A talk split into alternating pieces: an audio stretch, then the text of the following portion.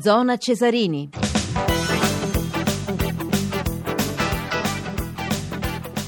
Buonasera, buonasera da Maurizio Ruggeri. Dunque, dopo tutto il calcio minuto per minuto con Filippo Corsini, con la Serie B, adesso diamo spazio alla nazionale di calcio perché domani, domani c'è un test molto importante a Londra, Italia-Repubblica d'Irlanda, il nostro inviato oh, nella eh, capitale eh, d'Inghilterra, a Londra, è Francesco Repice. Buonasera Francesco.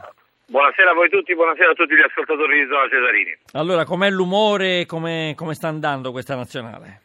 Guarda, ti posso dire che il viaggio è andato benissimo, che ci hanno accolto a Londra le dichiarazioni di Mario Ballotelli rilasciate al Daily Mail, così pare almeno, perché poi eh, sembra che ci sia stata la smentita dello stesso giocatore. Comunque, parole sono state quelle di Balotelli riferite all'Inghilterra, è una squadra che non può vincere il mondiale e credo non sia nemmeno all'altezza della mia nazionale, della nazionale di calcio guidata da Cesare Prandelli, ripetiamo, sono state dichiarazioni che sarebbero state smentite anche dall'attaccante eh, del Milan, ma insomma è chiaro che il clima alla vigilia eh, di questa importante amichevole con la Repubblica d'Irlanda va in qualche modo riscaldandosi per le parole pronunciate dall'attaccante della nazionale, ma tornando a Italia Aerei, tornando ai temi che più ci interessano, che interessano i tifosi della nazionale, che interessano il prossimo mondiale ormai alle porte, ricordiamo dopo l'amichevole del 4 giugno a Perugia con il Lussemburgo, il 5 giugno la comitiva azzurra raggiungerà Rio de Janeiro, allora dicevamo quello che ha detto oggi Cesare Prandelli in conferenza stampa da Coverciano nell'aula uh, magna di Coverciano, nel centro tecnico federale, prima di partire alla volta di Londra, le dichiarazioni soprattutto che riguardano la formazione che giocherà domani sera contro la Repubblica d'Irlanda a Craven Cottage, lo stadio del Fulham, così Cesare Prandelli. Iniziamo con Sirigu, con Darmian, con Paletta, Bonucci, De Sciglio, Tiago Motta, Verratti, Montolivo, Marchisio, Giuseppe Rossi e Ciro Immobile.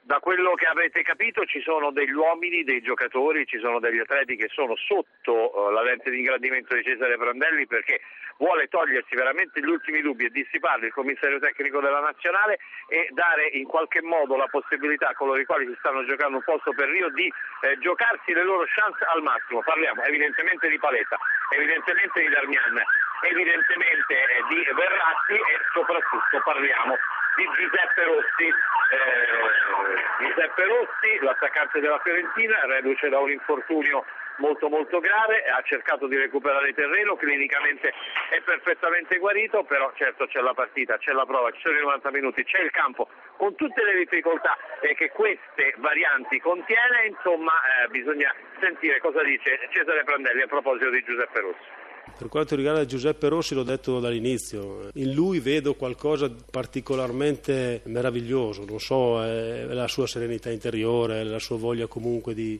di superare tutte le difficoltà, non solo fisiche. È chiaro che poi c'è la partita. La cosa che, che dobbiamo vedere è proprio la tenuta, non tanto la durata, ma la tenuta su pressioni, la tenuta sui contratti, contrasti fisici, vedere lui libero mentalmente di non aver paura di accettare questi contrasti e poi poi, poi si deciderà.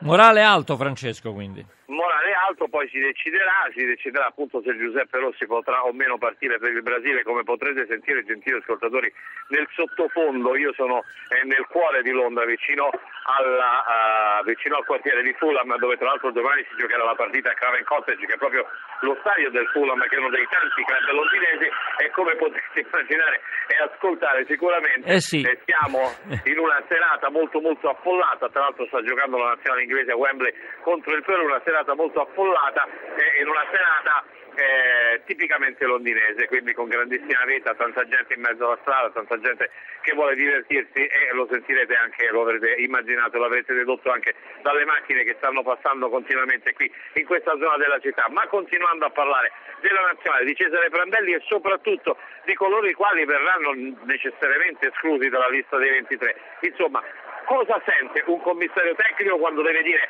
a un ragazzo tu non partirai per il mondiale. E che momento sarà? E anche di questo particolare momento ha parlato Cesare Prandelli. Questo è l'aspetto più difficile del mio ruolo e come sempre non devi bleffare, nel senso che devi dire che le, questi sono i 30 migliori che potevo scegliere, chi starà a casa non è una bocciatura assolutamente, ma è una scelta che farò in base a, a quell'idea tattica che possiamo avere in testa. Eh, insomma non sarà facile dire a un ragazzo che ha sognato per tutto l'anno di andare a giocare il mondiale in Brasile, il mondiale dei mondiali come l'hanno già definito moltissimi osservatori, visto che il Brasile è di fatto la patria del calcio e eh, colpisce un po' tutta la fantasia degli appassionati di questo sport, insomma sarà veramente molto complicato ma fa parte degli oneri di un commissario tecnico. Poi però alla fine di questa conferenza stampa c'è stato spazio anche per cosa? Per una polemica che è stata accesa dal quotidiano nazionale per uh, l'ingaggio eh, di Cesare Prandelli nei due anni di contratto con la Federazione Italiana Gioco Calcio, se l'è presa parecchio. Il commissario tecnico azzurro ha risposto per le rime, sentiamo come. Io ho firmato in bianco, cioè il sacrificio l'avevo eventualmente già fatto a priori. Cioè, la scelta sulla nazionale, io, secondo me, non devi pensare da un punto di vista economico, perché è un prestigio, perché è un onore. E ho ragionato così quattro anni fa. Se in questi momenti ci dovesse essere una pressione politica o una pressione mediatica dove vogliamo affrontare questo argomento, affrontiamolo. Se parliamo di sacrifici, cioè non è che si parla di sacrifici con queste cifre, i sacrifici li fanno le persone che veramente arrivano fin, adesso senza fare la morale, perché insomma ultimamente mi sono, sono, stato attaccato da un punto di vista morale da delle persone che sono state, adesso lasciatemi dire, ma sono state intercettate dalla magistratura per dei comportamenti non edificanti e vengono a fare la morale a me. Chiaro Prandelli, ricordiamo domani dalle 20.45 la partita, dalle 20.40 i collegamenti con il Sabato Sport, il nostro inviato è Francesco Repice, Italia, Repubblica d'Irlanda a Londra. Buon lavoro Francesco. Massimo.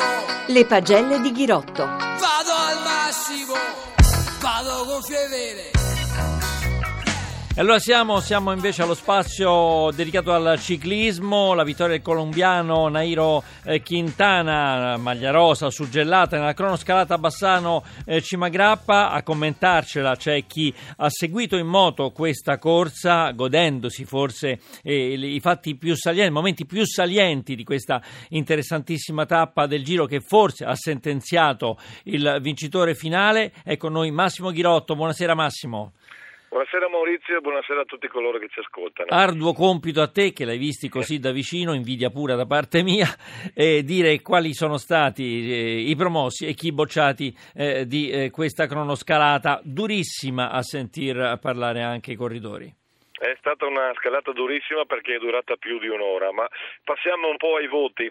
Beh, direi un 10 veramente a Nairo Quintana perché oggi, insomma, dopo le polemiche dello Stelvio e Val Martello, conquista la sua seconda tappa e direi che mette tutti quanti a tacere.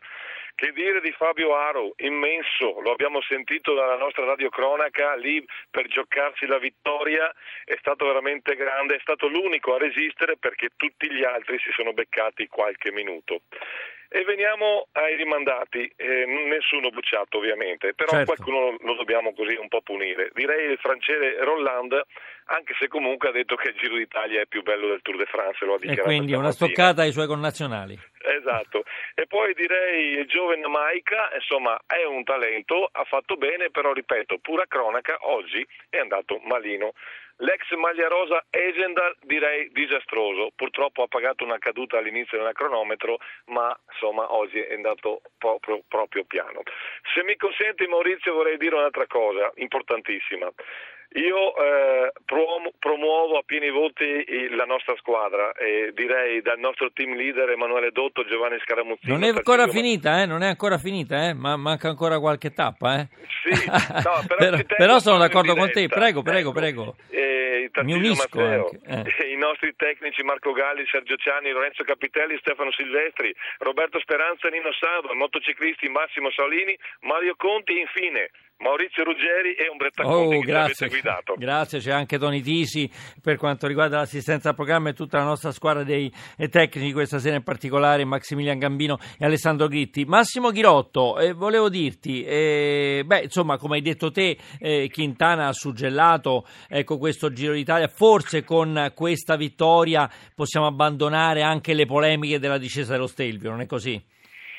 Ma Eh, io direi proprio di sì, insomma, se l'è guadagnato sul campo, era venuto qua con i pronostici, era il favorito numero uno, l'anno scorso è arrivato secondo al Tour de France e quindi lo aspettavano tutti. A un certo momento abbiamo dubitato un po' su di lui e abbiamo detto ma forse c'è questo Uran Uran che è andato forte a cronometro, fatto sta che Uran Uran è andato un po' troppo forte a cronometro ma va un po' più piano in salita. Invece il colombiano ha nelle sue corde la capacità di andare forte in salita, lo ha dimostrato a Varmatello e lo ha dimostrato oggi. Sono d'accordo con te nel magnificare ecco, le imprese del nostro Fabio Aru perché dobbiamo, eh, non dobbiamo dimenticare che ha 23 anni e quindi ha dimostrato coraggio, come hai sempre detto tu, eh, nel raccontarci il Giro d'Italia e anche classe classe, ma veramente tanta perché insomma diciamocelo tutta, chi è che sperava in un podio? Attenzione, abbiamo detto che il giro non è ancora finito, eh? domani c'è certo, una certo. rampa durissima, magari se volete... C'è lo Zoccolan, eh, il mostro, Eh. la, la cima più dura d'Europa. È la cima più dura d'Europa, però diciamo che in queste eh, salite così dure non si fa mai grandi differenze. E poi comunque Aru gode di un buon vantaggio rispetto a, a Rollande perché ha un minuto e 38 di vantaggio e se la può gestire durante la salita. Direi che insomma eh, ci sono tutti gli ingredienti per pensare che questo ragazzo possa avere tanto futuro e ci possa regalare un bel podio domenica a Trieste. Benissimo, benissimo. Domani dalle 2 in Sabato Sport, lo Zoncolan, il mostro, la salita più dura d'Europa con i nostri inviati al Giro d'Italia. Grazie Massimo Ghirotto e buona serata a te. Dunque, siamo in chiusura. Zona Cesarini è un programma a cura di Riccardo Cucchi con l'organizzazione di Giorgio Favilla, la regia di Ombretta Conti, assistenza al programma di Tony Tisi e grazie alla parte tecnica Maximilian Gambino e Alessandro Gritti. Il nostro podcast, usatelo, radio1sport.rai.it, la mail zonacesarini.rai.it. Da Maurizio Ruggeri la buonanotte a tutti. Noi ci risentiremo lunedì.